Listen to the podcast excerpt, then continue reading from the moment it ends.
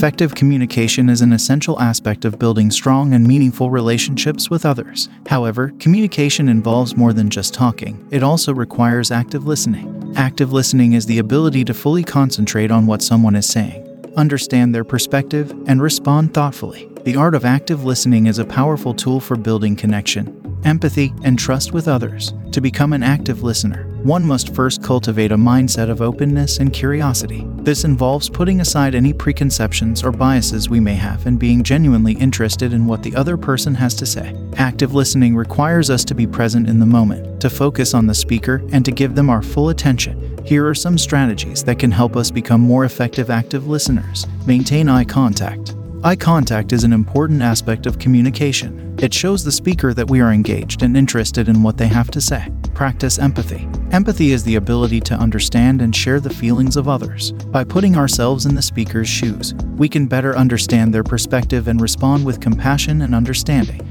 Ask clarifying questions. Asking questions can help clarify the speaker's message and demonstrate our interest and engagement. This also shows that we are actively listening and seeking to understand the speaker's perspective. Avoid interrupting. Interrupting the speaker can be frustrating and can disrupt the flow of the conversation. It's important to give the speaker time to express themselves fully before responding. Summarize and reflect. Summarizing and reflecting back what the speaker has said can help ensure that we have understood their message correctly. This also demonstrates our interest and engagement in the conversation. In conclusion, the art of active listening is a powerful tool for building connection and empathy with others. By cultivating a mindset of openness and curiosity, maintaining eye contact, practicing empathy, asking clarifying questions, avoiding interrupting, and summarizing and reflecting, we can become more effective active listeners. Remember that active listening is a skill that takes time and practice to master, but the rewards of stronger relationships and deeper understanding are well worth the effort.